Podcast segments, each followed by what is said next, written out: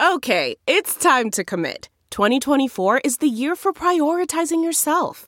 Begin your new smile journey with Byte, and you could start seeing results in just two to three weeks. Just order your at home impression kit today for only $14.95 at Byte.com.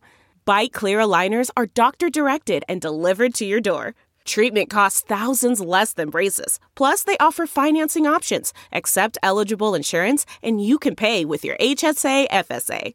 Get 80% off your impression kit when you use code WONDERY at Byte.com. That's B-Y-T-E dot com. Start your confidence journey today with Byte.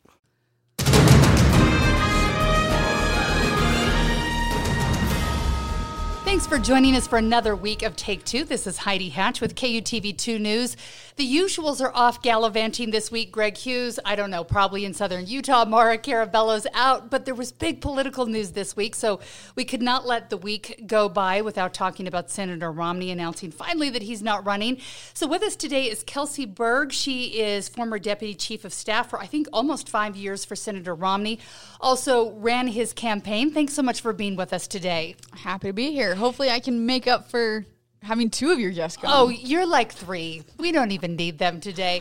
So this is fun because you have interesting insight that I don't think any of the rest of us get to see. Uh, running campaigns, working in the offices. I think there's a lot of interesting work that goes on um, inside of our congressional offices that a lot of times we just don't see. So, thanks for being willing to do this. You um, left Senator Romney's office. We're going to start with most recent, and we'll talk a little bit about what you've done in May of this year. Why did you make the change? Just I had an opportunity to come back to the state um, and work for a, a, fantastic company here, and it just kind of felt right. Um, I had no idea what his decision was going to be. Um, I viewed it as potentially 50-50, but just kind of an offer came and felt like the time to do something different. Because you were one of the reasons why everybody was talking when you left. They're like, okay, is this a signal? Is it not? Everything's been a signal in the last year. Is he running? Is he not? And a lot of people when you left were like, oh, he's not running. He can't do it without her. Uh, but for you, it wasn't because you knew that that was it. Nope. It was a super hard decision, um, but just one that felt right. And I'd done a decade in politics and being on the, the government side. Uh, and so it just kind of felt like the right opportunity to, to jump to do something different. You have done a ton. And for people who don't know you, because sometimes people don't know who's working behind the scenes, you were on a 40 under 40 list in Utah County, but when you were on that 40 under 40 list, you were, I think, 32 last year. So you've accomplished a lot since you graduated uh, from BYU. Tell me what your first gig was out of college that you started working on. Was it political? It was. So through uh, when I was at BYU, I did a couple internships uh, up on the hill here in Utah, and then um, as soon as I graduated from BYU, I went back to DC and worked for Congressman Chaffetz uh, for a couple years. So. And you caught the bug.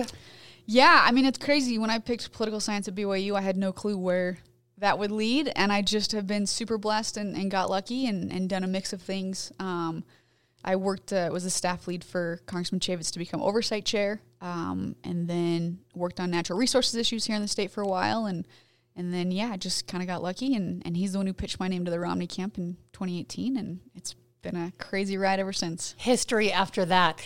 So when you go back and think about what made you excited about being on Capitol Hill? Because I think it's either for you or it's not. If you're in that world, what made you love it and want to be a part of it? Um, for me, it's the relationships. I love getting to know people um, and knowing kind of what makes them tick. And also, I'm crazy enough. I'm a policy wonk. I'm not necessarily like on the research side, but I love talking good policy and trying to make a difference. And so, being able to do things, particularly on a state level, where you do impact people's lives, and then I was lucky enough with Senator Romney to work on specifically Utah issues and, and kind of dig down and, and have those kind of intellectual debates, right? And and one of the things that I loved and, and learned uh, very much from Senator Romney was to play devil's advocate. Um, and so to to come to good conclusions. And so being with him and he always wanted I mean it's funny you never quite knew where he stood on an issue. And sometimes I had to tell constituent groups after, like, no, he doesn't really think that. He just wanted to, to have the discussion, right? And yeah. So, so they'd leave saying, oh, he's on one side of the issue. I'm like, well, he's really not, but he just wanted to, to go through that. I said, if someone would have come in on the other side, he'd argue your side of the position, but just trying to get him because he wants that intellectual stimulation and to get and dial down to good policy. And that's quite frankly what drives me is, is good policy. I love talking good policy. I love talking good issues. We do that here on the podcast. But I think a lot of what people see of politics these days is the surface kind of backbiting, not necessarily the policies. Uh, when you look just on the surface, and I look at Congressman Chaffetz, who you work for, and Senator Romney, they seem sort of, at least in the Republican realm, maybe polar opposites in who you were working for. Was it? Did it feel like polar opposites working for them, or is that just what people see and people think? You know, they both like good policy. They both want to be data driven. Um, and Jason wanted worked really hard on, on efficiency, right? Being oversight chair, mm-hmm. he wanted government to be efficient. And that's what, I mean, Senator Romney, he's the turnaround guru, right? He wanted to be government to be efficient. Um, and so they might have different styles in the way they go about that. Um, but both of them love to get down in the details. You know, when you work for a member of Congress, there seems to be offices that are either staff driven or staff continually brings ideas to the member to push, or those that are member driven and Senator Romney and Congressman Chaffetz were both people that were member driven, right? They both knew what they wanted to accomplish. They both were the ones that would lead out on the issues and come to staff and say, hey, I want to fix this. I want to get that, which helps because then they dig down in the issues. Um, and I saw both of them uh, work with their their colleagues and be sitting at tables doing page turns, getting down in the, in the uh, weeds on policy um, and legislation. And, and so it, they might have different styles in the way they come about it, but they're both very serious when it comes to policy and, and fixing problems. Um, so you were uh, tasked. They called you up. It sounds like to work on Senator Romney's campaign. I have been covering him since the 2002 Winter Olympics, which is he had an interesting stardom that came with that. I remember right after the Olympics going over to my mom's house, and she had a picket, not a Pickett a picture in her Olympic coat because she was one of the many volunteers here in the state, like so many others, uh, with Romney at the time, who was heading up the Olympics. And I think people were just excited to meet him, be with him, and be a part of the excitement, which was interesting because when you think about it, it was a weird way to turn into a Utah rock star, and yet he was. Um, and then when people got used to him and loved him here, he left, went to Massachusetts, uh, ran for president unsuccessfully, then decides to run for Senate. When you were asked if you would do that, were you worried that this might be an unsuccessful run, or did you feel like this is it, we can make it happen, no problem? Well, I've learned, I mean, you never count him out, right? I mean, he's just He's amazing. So we knew that I had no doubt that he would lose. I was a total fangirl before, still am. I remember staying up till midnight to watch when the Mitt documentary came out on Netflix. Um, and it was amazing because when we were on the campaign trail, to the point of your mom, we'd have people come out all the time with their Olympic paraphernalia, right? And it was super fun to see that. And I think for him too, um, I think coming back, obviously him and uh, Ann went to BYU here mm-hmm. um, and felt some of that. But I think for him, uh, the Olympics was kind of a homecoming, and for all of us, he he saved the the Utah um, reputation, right? Because we'd had all this, and I don't know of any other Olympics where the CEO was known so well, right? And so people rallied around him, um, and to have him come and, and see that, it's funny as I would walk into to restaurants or to buildings or whatever to see people do a double take and to see people get excited because I think he represents what we all want to be and, and the best of, of everyone, particularly as Utahns. Uh, and so it was it was fun to see that, and I had zero doubt that he would ever lose. Um, and even if he decided would have decided to run again uh, for reelection next year, he would have won. I have no doubt about that. Even though he had that superstar quality, you mentioned the documentary, and I remember covering him through his whole. Uh, presidential run. And I remember one of the biggest criticisms of him was that he never seemed like he was being real Mitt, like he was saying what people told him to say or what had been researched or what they'd been talking about in the spin room. It never felt like the humanness kind of broke through. And finally, when that documentary came out, you saw him trying to iron or steam his clothes while he still had it on. I think he had a tux on or something. People were like, that's what we wanted to see. That's what was missing this little electricity that wasn't there. Did he learn from that? I think so. Uh, that's what we tried to do uh, in 2018 was just kind of let Mitt be Mitt was kind of the phrase we talk about. Um, and I remember you came to our election night party where we uh, debuted his "I've Been Everywhere Man" video. Yeah. Um, and that was a total his idea thing. He had pitched that uh, a few months before, and so uh, there were some um, folks that I think that had some probably PTSD. Right? I mean, there's some videos out that videos out there from his presidential campaign of of him singing, and he loves to sing, but he knows he uh, might not necessarily be you know Motown quality. Um, but it was fun and he was excited about that and so him and i actually kind of worked on that behind the scenes and then recorded it and rolled it out and we kind of went to the senior team and said hey here's this and he said we're going to put it out and and so i think it's a mix because when you have someone that of that caliber, you do kind of want to protect them. And so I think that was part of. Um, I mean, I wasn't a part of 2012, but I can just imagine that that's part of it. You want to insulate them, right? You want people to to see the the high quality of, of people they are. Um, and there were a few things I think in 2012 that when you're kind of squeaky clean, it's hard for people to find. Everyone likes the scandal. Binders of women. Yeah, you see that now, right? Like little, I mean, things that now would be ridiculous to to um, highlight and make fun of. And so I think when you have small things like that that create a, a, ruckus, then you worry about bigger things. If you're like, if that can can cause such a stir, then what about if there's you know something that actually happens? And and we don't expect our politicians to be human as much as we say we want them to be. And so it's hard to find that right balance uh, on a campaign. He won uh, overwhelmingly during the election, but since then, his numbers haven't always proven to be the best for him if you're looking at polls, and it depends on who's doing the poll and who's doing the questioning. But uh, his popularity has somewhat waned uh, since President Trump uh, became President Trump. He had that speech that he made up on the Hinckley stage up at the University of Utah. Um, and I think a lot of people remember that. Do you think that it shaped a lot of what he did because he had to keep speaking out against Trump, or was it just who he was and it was just going to happen naturally, anyways? I mean, I think it's a lot about who. I mean, that's who he was anyway. He's. I mean, the him doing the speech at the University of Utah was no.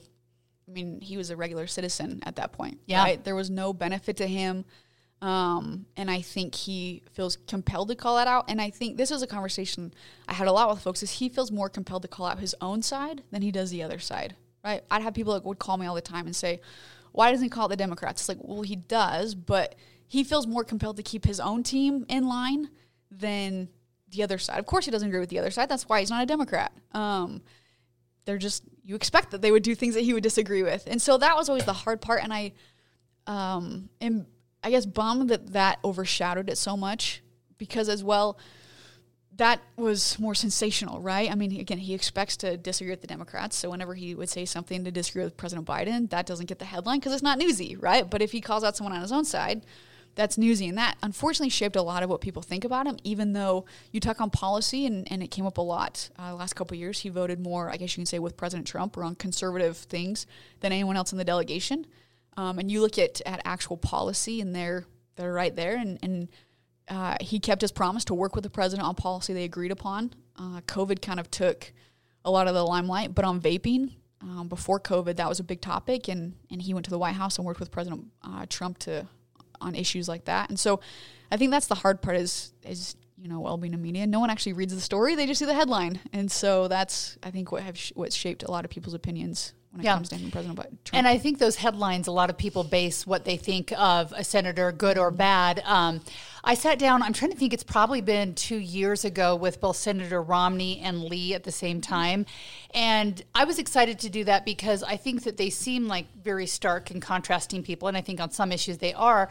But when you looked up at their voting records, whether it was 85%, 90%, largely the, they voted the exact same way. But what made headlines was that, you know, 10% where they differed from their party and voted against them. And that's really what made the headlines, which I thought was interesting. And I loved sitting down with them and actually hearing them answer the same questions at the same time. Um, obviously, different viewpoints, but it was probably the best, I guess, gut wise. I listening to our politicians sometimes that you could really feel uh, where they were on an issue, maybe where they differed, but it didn't seem drastic to me. Yeah, and it wasn't a lot of things that took a lot of people's attention um, were the issues that Senator Romney voted on in a position that he felt was him personally, right? Not necessarily representing his constituents. It was oaths that he took as someone in that current role, right? You can talk about the impeachments, you can talk about, you know, Supreme Court or whatever that is. There are certain things where he felt it was a different position of and it's not policy i'm not voting on this this is you know me and myself and i'm the one that has to to answer for this and go based on my view not necessarily what what my constituents think and there's different there's different votes for that there's different you know ways to do that but that's um, those are the ones that he took the most heat on of course were you surprised um, how long it took him to make a decision of whether or not he would run again no, because I think he he loves the stimulation. Like I said, he loves being able to talk about good policy. He likes the to be able to, to work on that and work towards that. And he wants, he has a, the DNA to, to be helpful and to try and, and make things better for, uh, for the state and the country. And, and I think he wanted to wait and see where things were going. Um, as he's pointed out, a good number, particularly on the Republican side, of the folks of their bipartisan group uh, were retired. And so he wanted to see okay, is there a critical mass of folks so we can still get stuff done? Um, and to kind of give this Congress and this um, group of senators and, and House members a chance to see where they could go. I mean, it's interesting. You think way back at the beginning of the year, this was supposed to be the year of workforce reform, right? Or immigration reform because the labor market was so pinched. I mean, it didn't matter whether it was ag or trucking or manufacturing or healthcare, right? Everyone had had labor issues, and so that was supposed to be the big thing they were going to tackle. And now here you are, nine months into the year after August recess, and there's nothing happening, right, on policy or anything else. I mean, we're you know they're arguing about impeachment, and we'll have a budget again, and we'll potentially have a shutdown. There's no real policy discussions going on or movements, which I think to him has said, okay, it's time for someone else.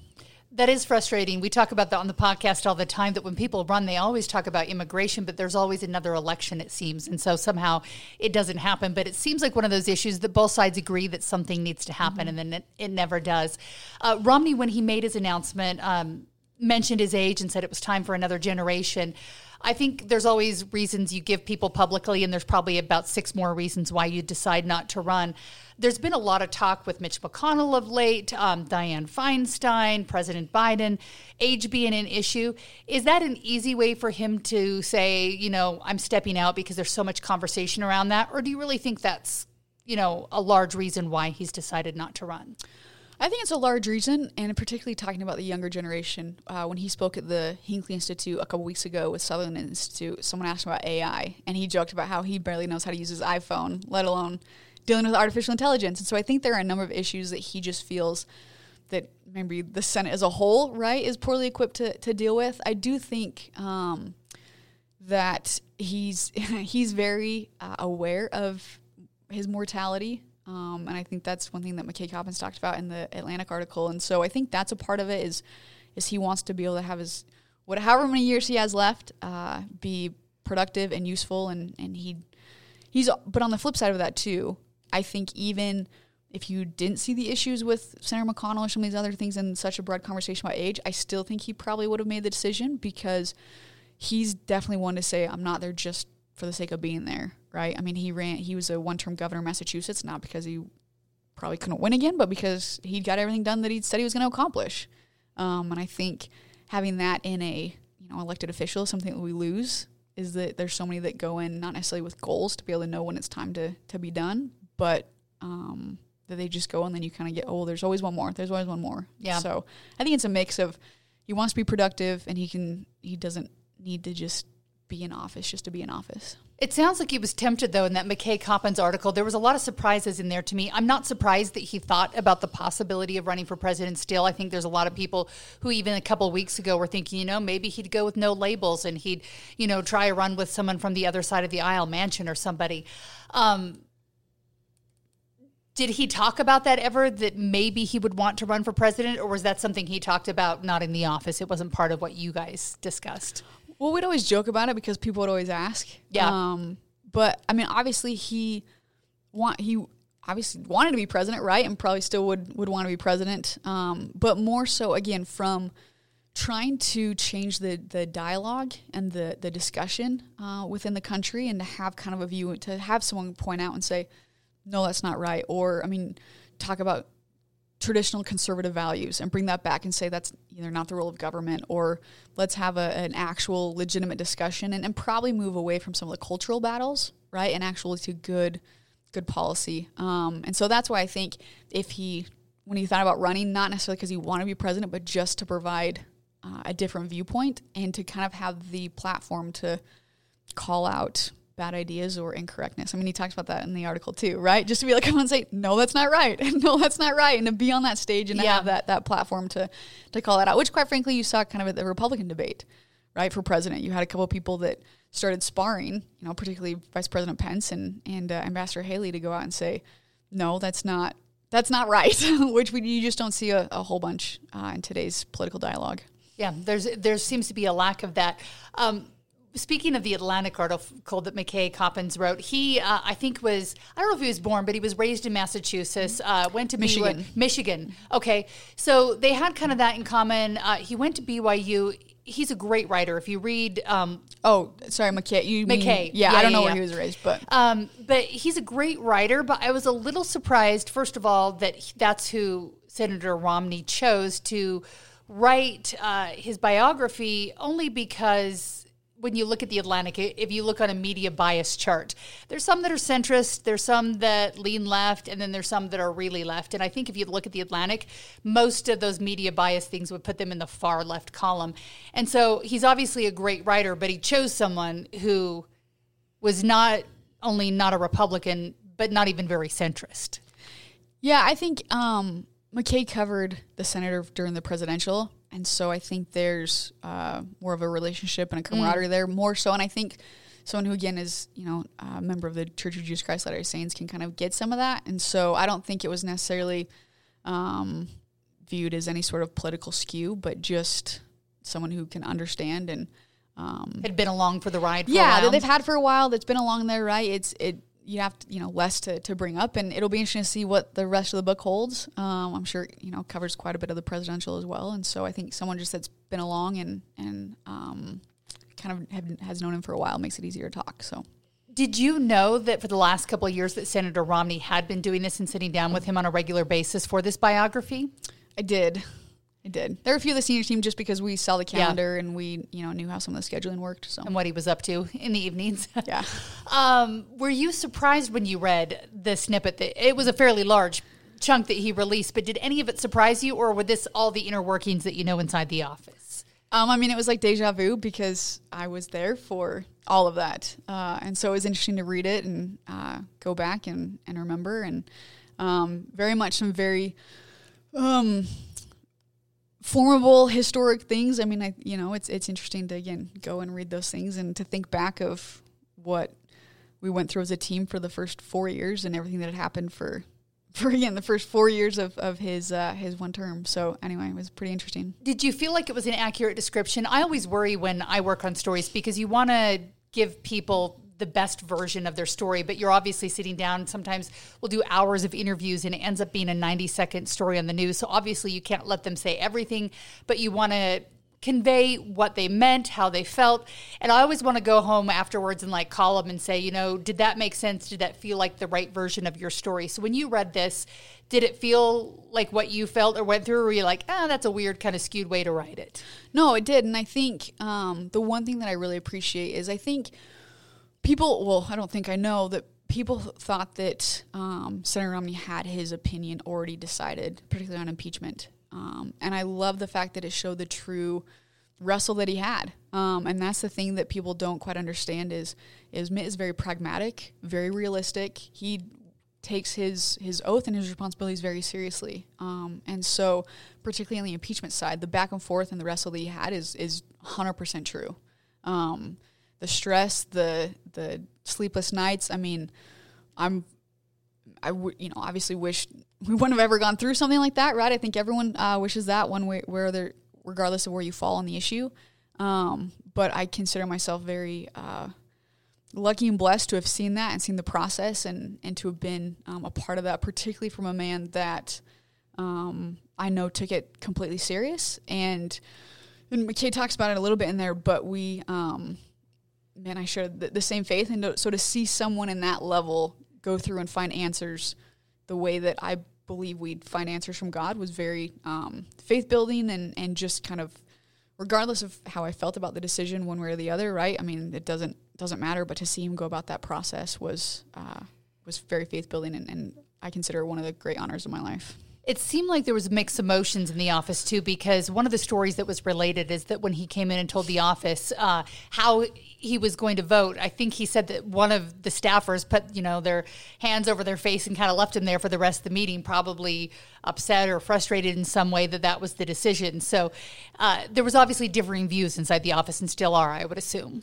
Yeah, I mean it's hard, and I don't think there was necessarily. Um, I mean, we all we you know counseled together and went through and did the research and figured that out, and I don't think there was necessarily. I mean, there might have been a, a different of opinion, but I think it was more of the the gravity of okay, what does this mean, right? And now I'm. Are we going to have any friends to sit at at lunch now? Yeah, right. Yeah. Like, what does it mean for our constituents in Utah? What does it mean for us, our ability to get stuff done? What does it mean? And he talked about it for his safety and for the safety of his family. Um, and so I think that was more of the, it's just the gravity. Um, and then watching him give his his speech, something that he poured over um, and wanted to make sure that he got the tone right and the message right, so that he people knew it was just him and he wasn't casting dispersions on others, particularly others of faith that might have come to a different conclusion than him. Um, and so I think that was it was more of not necessarily a. I mean, and he talks about it right. The easy answer would have been to to vote opposite of the way he did. Um, and so I think that was just the being in the middle of it. Now, you know, a couple years removed and and the world didn't end. But I think at the time, for for those that were kind of in the middle of it, it was truly okay. What does this mean? What does tomorrow look like? Right? I mean, we did that and then jumped on a plane and flew out here to come talk to you know the legislature was in session at the same time, right? And and so trying to um to figure out okay, what does this mean and can we get anything done? I mean, that was what did it make things half, harder? Um, it did, I think, and and I think um, just to try and overcome that, right? To then go and say, okay, again, and try and differentiate it. I mean, it's hard because that to, it's something that's is was rare, right, and should be rare, and unfortunately becoming less rare. But to have people understand what it actually meant that he took a separate oath of office as a jur- member of the jury, as a, a senator, not to represent his constituents, but to be there in the room as he saw it. And so to try and explain, I mean, you say in politics, if you're explaining, you're losing, right? But to try and help people understand that so that it wasn't, he didn't care what anyone else thought, right? I mean, we counseled and we gave advice and he wanted to see how we view things, but ultimately it was his decision and he truly took that oath seriously, that that was an oath before God. And you know, that he felt that one day he'd have to answer for that and say that he felt like he had made the decision to the best of his his ability with the um, information he had. And so um, it made it difficult for a while. It made it difficult for our, you know, us in Utah. We were, uh, I think, unwelcome in some cases, right? And people took it out. Uh, How was Thanksgiving at your house? yeah. I mean, I think it's hard. It was hard for for again for our members for our family, right? But again, we always had to remember too, like his family and, and him are dealing with different situations and I mean, the the saddest thing for me um, that you pull from that, which I mean I saw internally, but that I think we need to think about is particularly as Utahns, but broader as a country, is how is it that we have elected officials that can't make what they view as the best decision and is good with their conscience because they feel for their sa- they worry for their safety, right? For for their safety and for the safety of their family. I mean, that's not that's never how it should be in the United States of America. Is that's not how we we do things. And so, but that was a very real situation that we dealt with for a very, very long time after that. Um, and so, anyway, it was, but that's, I think, the bigger thing was just as a staff, we just definitely felt, okay, what does this mean in our ability to get, get things done for a very early, um, very young in our, our, you know, term and our, our time in DC. He has more than a year left still to go. Is it going to make it more difficult with this book, the biography coming out, or will make it easier? Because I was reading some things that seems somewhat contradictory. I think it was just last week after Mitch McConnell had had another episode of whatever's happening to him, where for about 20 or 30 seconds he just kind of goes a little blank. And so there's concern that he's getting too old or maybe uh, his health isn't quite there. Uh, Senator Romney came out and said that he still completely supported him and I think said something to the effect of, you know, the other every second of the day he's fine. So if it's just 20 seconds, you know, we can move on.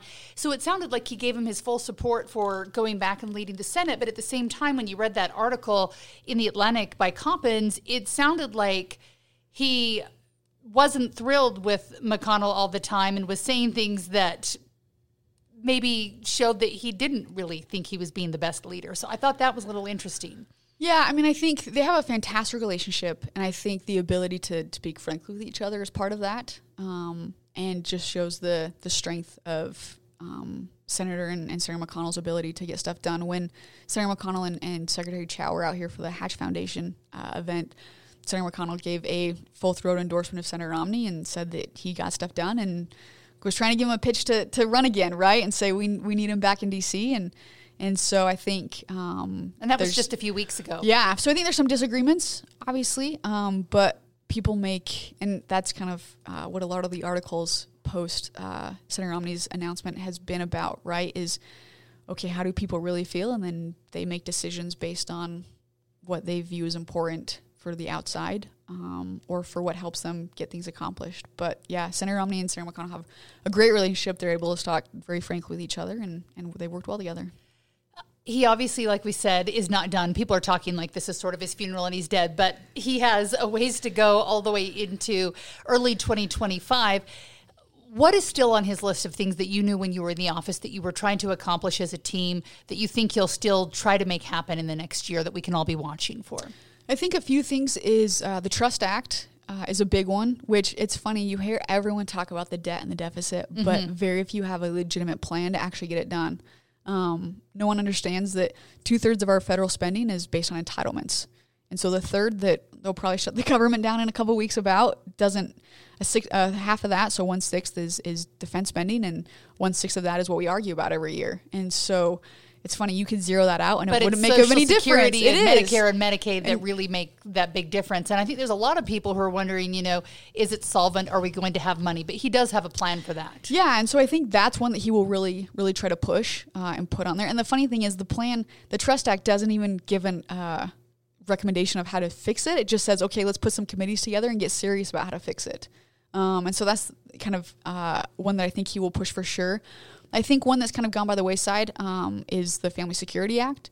And you see a lot of discussion about the um, lower marriage rates and lower birth rates and, and encouraging in poverty levels. And so the Family Security Act uh, changes the child care tax credit and gives monthly uh, checks to people instead of one at the end of the year with their taxes. And so I would assume that he'd push for that just because those are some of the um, pieces of legislation that have received a lot of um, traction and I think are, are, well thought out, good policy. Um, China's a big deal of his, and so I'm sure you'll see uh, him want to kind of do some some last minute things to have us on good footing with China, and then obviously the Great Salt Lake is a good big Utah priority, and, and I'm sure there's a handful of other things there as well. Just again, having not been there for five months and just knowing him in the office, those are I think the the big priorities for him.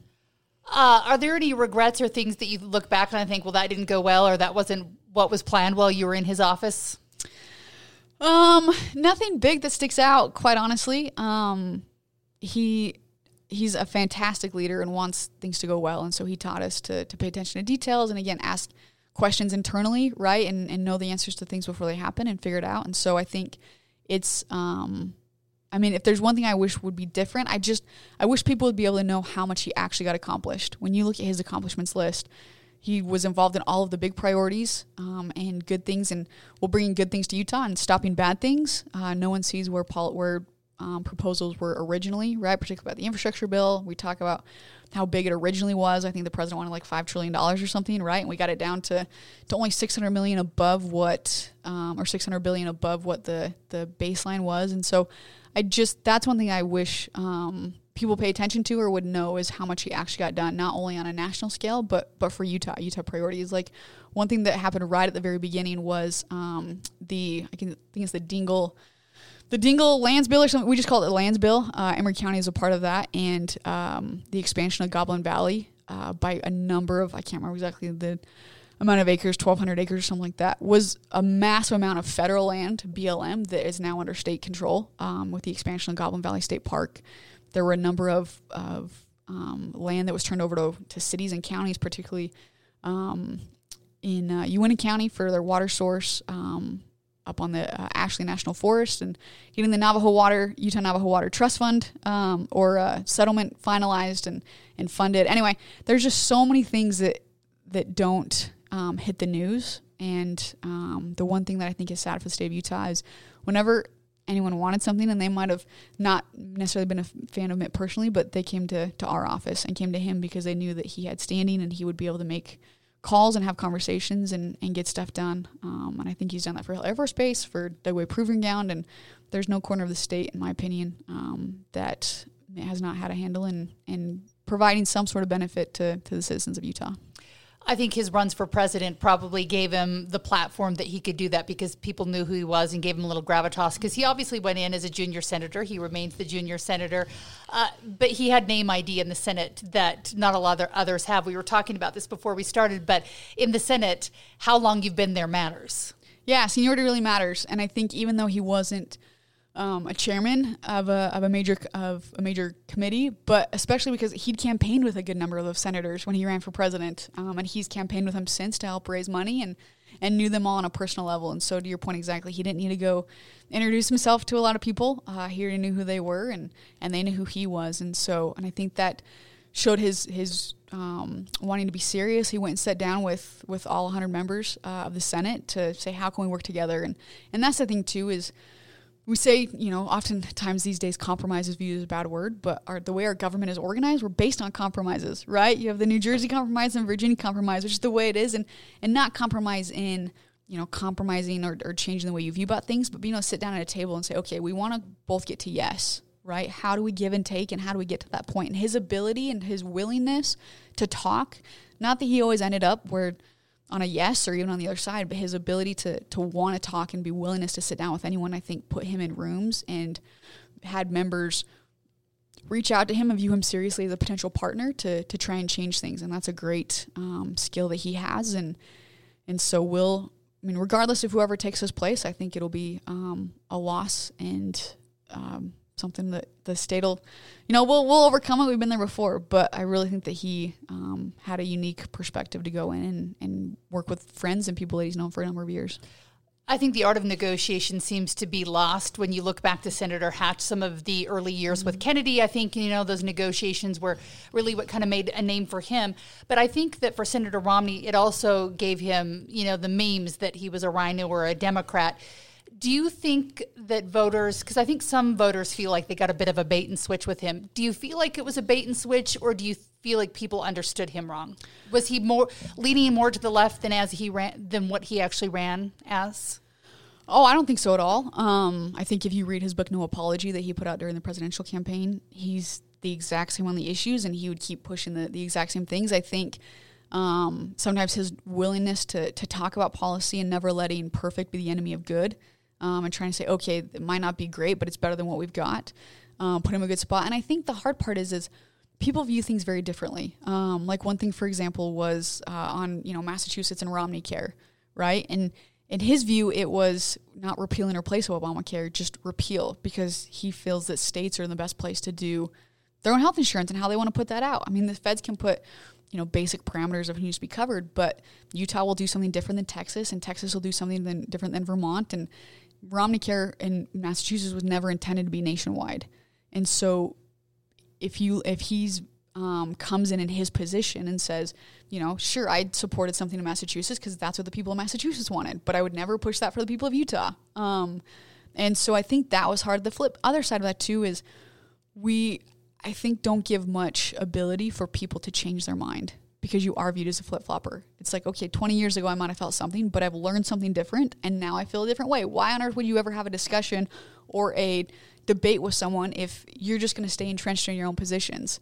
Which you don't see a lot these days, right? Of, of discussion to actually say, okay, you might actually change my mind on that. It's always to, to try and get your point across and not to, to um, actually maybe change your view. And so I think sometimes he got pegged as a flip flopper, not for you know, just because people expect you to have the same position where he said, nope, I actually learned something different. I'm in a different position now in a different role. And so it's a little bit of a different viewpoint.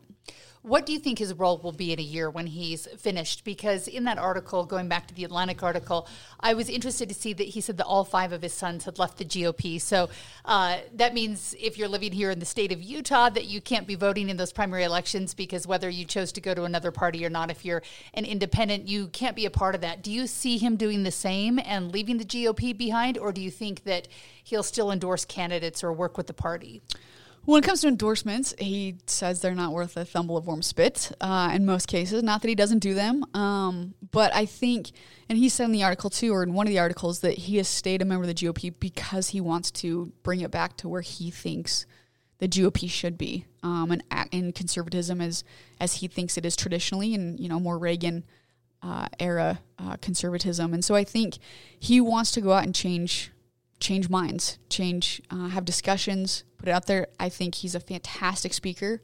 Um, and so I would love to see him do a speaking stir- circuit, right? Maybe to potentially to, to, college kids and, and kind of those um, more impressionable minds that are trying to understand how the world works, particularly in an era of the younger generation having a poor opinion of democracy or of capitalism or of character and have him go speak on those things. I mean, he is a fantastic speaker and again um, talking about the the um, virtues of democracy and again capitalism, some of those things. And so I think I would love to have him go do that and and uh, try and change that way. But he will be involved regardless. Um, I know it's been mentioned potentially having him play a role at the you know Olympics coming again is you know I'm, I could see something happening there. I mean he will be involved regardless, and I would assume that he would not go away. He might write a column. He might teach a class. I mean, he will not. He's not riding off into the sunset or sitting on a beach or playing golf when he hates golf. Um, but uh, but he is not a man that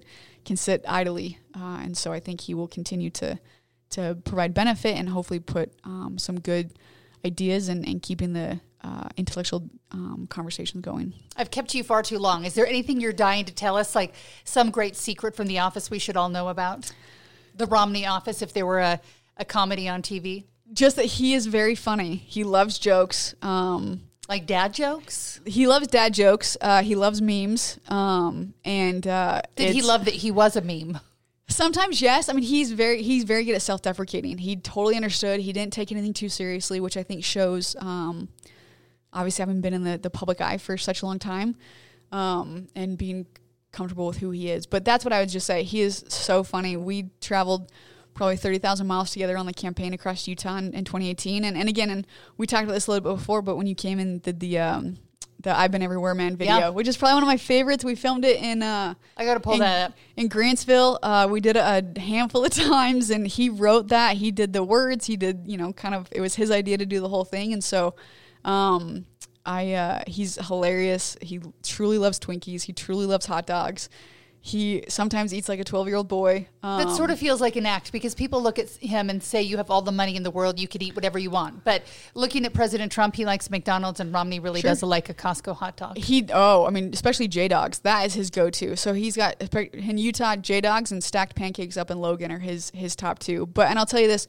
people were surprised that um, the truck, the 2002 Chevy that we drove around in on the campaign, was truly his.